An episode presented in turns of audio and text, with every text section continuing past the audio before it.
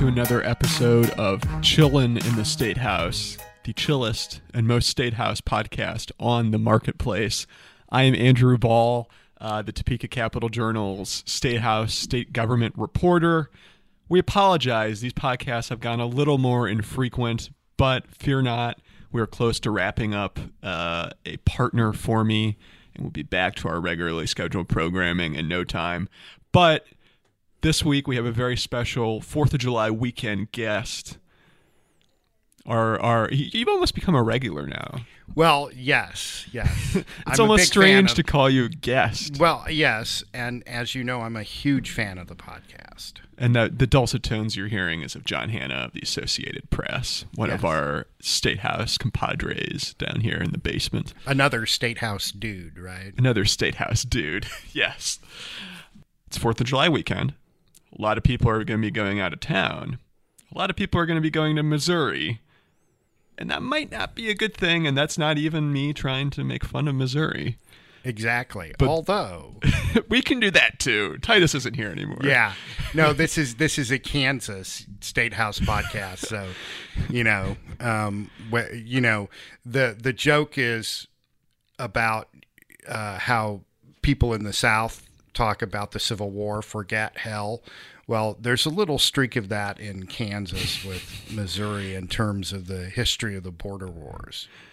The real reason, though, people are a little bit worried about going over to Missouri, it's not border ruffians, but it's the COVID 19 virus, or more specifically, the, Delta, variant. the Delta Oh, variant. we almost said that in unison. yes. John, what has been going on with the Delta variant, and why should people maybe start to be a little cautious? Well, this is a you know this is a more infectious, faster spreading variant of COVID nineteen, and there's been uh, an outbreak in of it in Missouri uh, and particularly Southwest Missouri, and the hospitals in Springfield have been filling up. They've had to send people to KC and St. Louis. Like it's getting almost to the point of where it was in the winter of Yeah. 2020.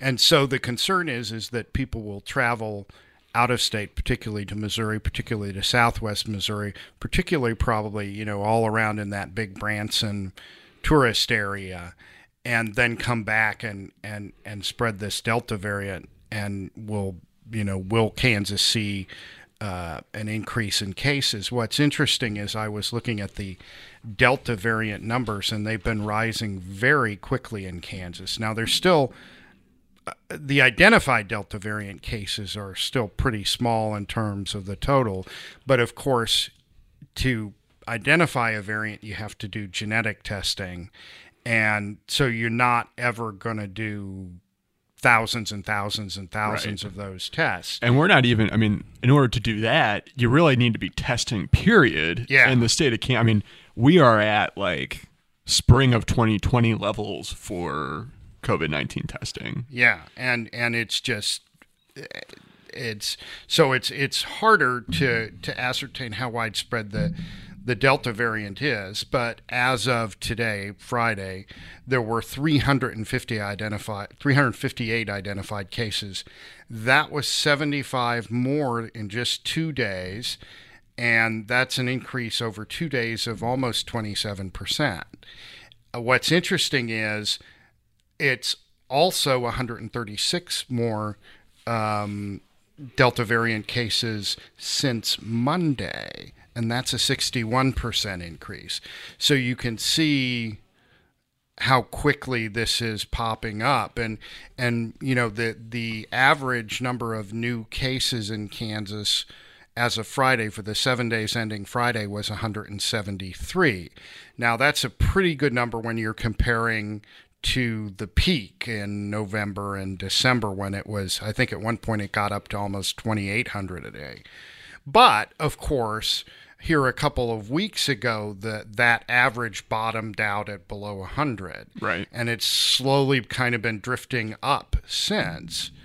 And so I think from what I've heard from uh, state officials, there's some concern about this Delta variant coming. It is in Kansas and it will be in Kansas, and it's undoubtedly more widespread than the number suggests. But the concern is is that it could spark another outbreak of cases. Well, and another big reason why this is a problem is, as far as we know now, the the vaccines being used in Kansas, Pfizer, Moderna, uh, Johnson Johnson, all provide at least pretty good protection against the Delta variant. It varies, but it's all you know. You're in good shape if you've been vaccinated. The problem is not even half of the state has been vaccinated, right? And that's why Missouri has had such a problems. I mean, the outbreaks, like you said, John, have been in Southwest Missouri, around Springfield. I mean, rural areas that you know have their vaccination rates in like the 20 and 30 percent range.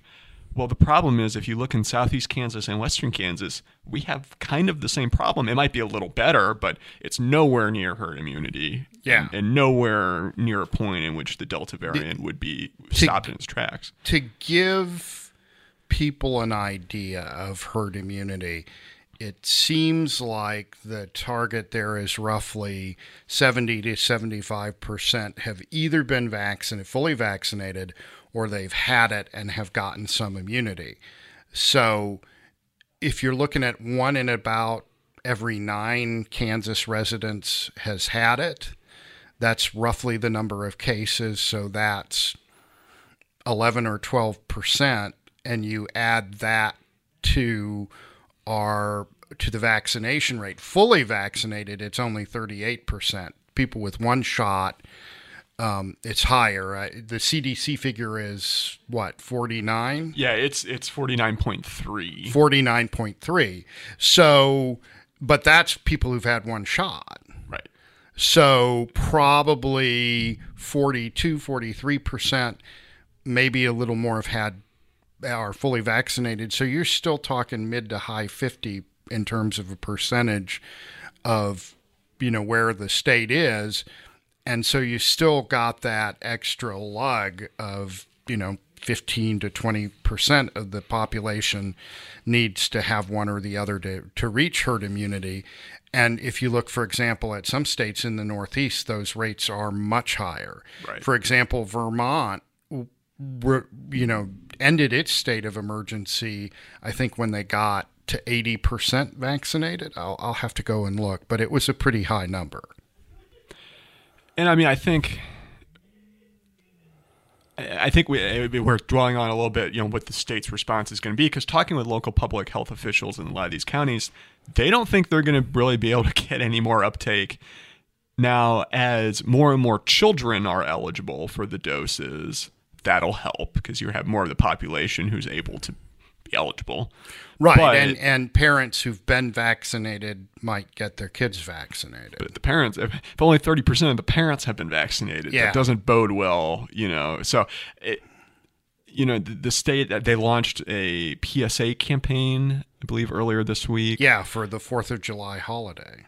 There's been talk of doing a vaccine lottery, although that would require several levels of approval and to, because it would involve spending federal COVID 19 relief aid. Some Republicans were not wild about the idea of a vaccine lottery. But that's something theoretically on the table. But I mean, we know they're going to have to start getting creative, and I think state health officials acknowledge that. Well, and and they've already, I mean, in in local uh, in local health departments and and they've already been doing things like, um, you know, setting up clinics, mobile clinics. Uh, you know, Sedgwick County has been doing a few at the, at the County Zoo. Um, you know, Wyandotte County will bring a, a van to your business or your apartment complex. Johnson County, they and Johnson County have been doing some home visits. So those kinds of things have been going on you know, the question, the, the sociological question here is why don't people want to get vaccinated and what will it take to convince them to get vaccinated? I mean, and there are a lot of people who just under no circumstances will get. Well, and and I, I know I've talked to a few people who are like, well, uh, they argue that this was emergency use. It wasn't, you know, done enough testing and and all of that. Um, there's not any serious indication that the, except with a question momentarily about the Johnson and Johnson vaccine and whether in a few people it, there were issues with blood clots. I mean, these have generally been pretty safe, almost, I mean, universally safe vaccines, and um, and so it's kind of, I'm sure there there there are a number of factors why people don't want to get vaccinated, but what strikes me as interesting about that is when the state was in lockdown, when it was restricting business activities and and in the winter, the vaccine was supposed to be the saving grace. And, you know, widespread vaccines were supposed to be the thing that would allow the economy to finally restart. Right. Yeah. And it turns out it's more complicated than that. Well, it's always more complicated than that. Yeah, but some people don't want to hear that in the middle of a global pandemic. No, no. I mean, and you know, I don't really blame them necessarily. I mean, look, I'm old enough to remember the Spanish flu. Not quite that old. Uh, um, I, I mean, I'm old enough to remember the start of the AIDS crisis, and it took a while to get people to engage in safer behavior. It took a lot of education, it took a lot of work. I mean, it, it took a while even to, you know, figure out how AIDS was transmitted and all of that. And, you know, I remember, for example, maybe circa ni- late 1980s, early 1990s, uh, you had this boy, Ryan White, who had gotten it from, I think, gotten HIV from a blood transfusion, right, yeah. if I'm remembering. It was like a nationwide.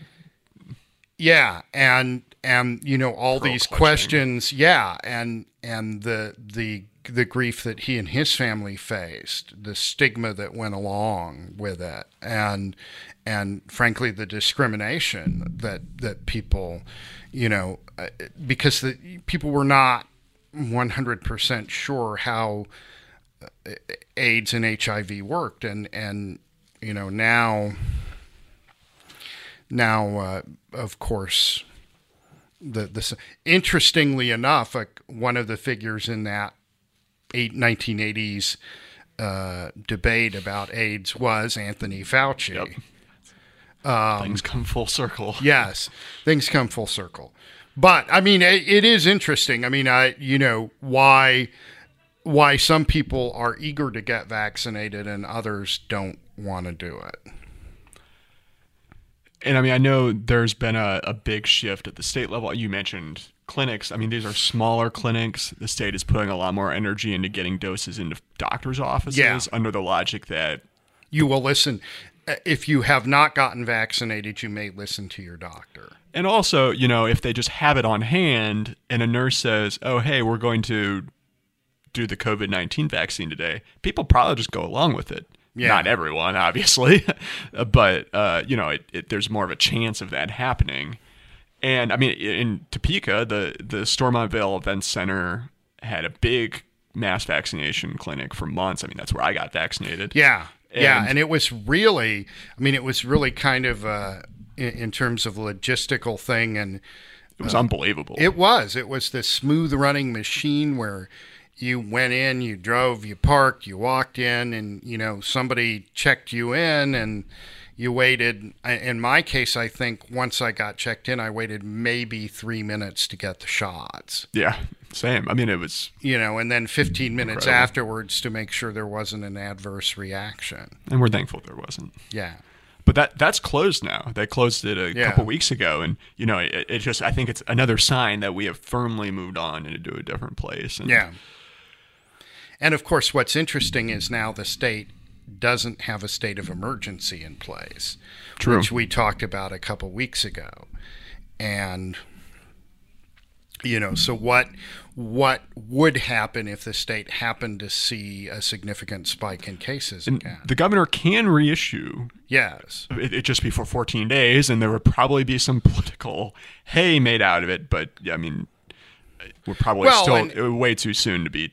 Yeah, it's way too that. soon to be thinking about that other than what are the mitigation efforts because you know, now that the now, now that the mask mandates are gone and people Right. feel comfortable not wearing masks in public and all that, But even though we're at you know charitably 49% vaccination, it is near 100% of people not wearing a mask yeah. out there. Well, and and you know, it's just like, oh great, I don't have to do this again. And what would happen if somebody tried to step in and say, well, let's go back and put the masks on? Right. I, I mean, I Not a lot of happy campers out no, there. no, no, not a lot of not a lot of happy people if you if you had that discussion. But it's go- it's going to be it's going to be interesting and, and you know talking about hospitals i mean part of the problem they're having trouble in missouri is because the staffing is just not there i mean Yeah. you don't have the surge staffing you had last winter or in the spring of 2020 people are on vacation because it's the summer in general there's always these days a demand for healthcare professionals Yes. that that is not being met so in general like if your kid wants to have a secure future economically, I would suggest that the healthcare professions are, are a good place to look for training and education, nursing, but also other things. And and I here's my pitch again: the world needs as many good phlebotomists as it can get. People who take your blood. This episode of Chilling in the State House sponsored by the Kansas Phlebotomist Association. Do they have an association? I, if there's something I've learned from my few years of covering government, there is a trade association there's for got- literally yes, everything. There's got to be a phlebotomist association. if you if you are a member of the Kansas Phlebotomist Association listening to this, contact us. We might have some sponsorship opportunities available for you. and no, I mean it's like if you get if you get an untrained phlebotomist, you know it. Um, that's you- true. so I want I want the one who does uh, a thousand sticks a year. That's that's the phlebotomist I want. A lot to stay tuned for. Yeah. And we will be here at Chillin' in the State House to bring it to you. If you want to read our written work, you can go to cjonline.com or follow us on Twitter at cjonline or just go like us on Facebook. And if you want to find John's work on Twitter, John, where can folks do that? Well, I'm on or Twitter. online. Uh, I'm on on Twitter. I'm at JD Hanna and APJD Hanna, I think. And I don't know why I'm drawing a blank at the moment, but but it's apnews.com backslash Kansas. That's where you can find my written work. And if you find my written work, my Twitter tag will be on there. so And, and you can find me at Andrew Bahl, B A H L. And you can find every episode of Chillin' in the State House, like John does, yes, on Spotify, Apple Podcasts, Google Play, or you can just go to our website and you we, we post it there every sure. mo- And most every week. And I would note that um, if a listener is joining the podcast for the first time, they can binge listen. This is true. My father actually recently started listening to the podcast, and he has gone through our entire back catalog. And it's good. You, you all will be happy to know it gets the seal of approval. So, Good, good. Um, Is his hair as long as yours? it's actually longer if you can believe it.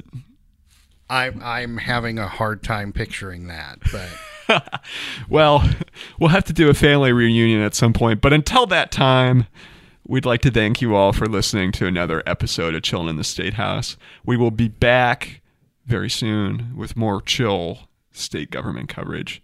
But for now, John, thanks for joining us, sure, glad to do it. and we will see you next time. All right.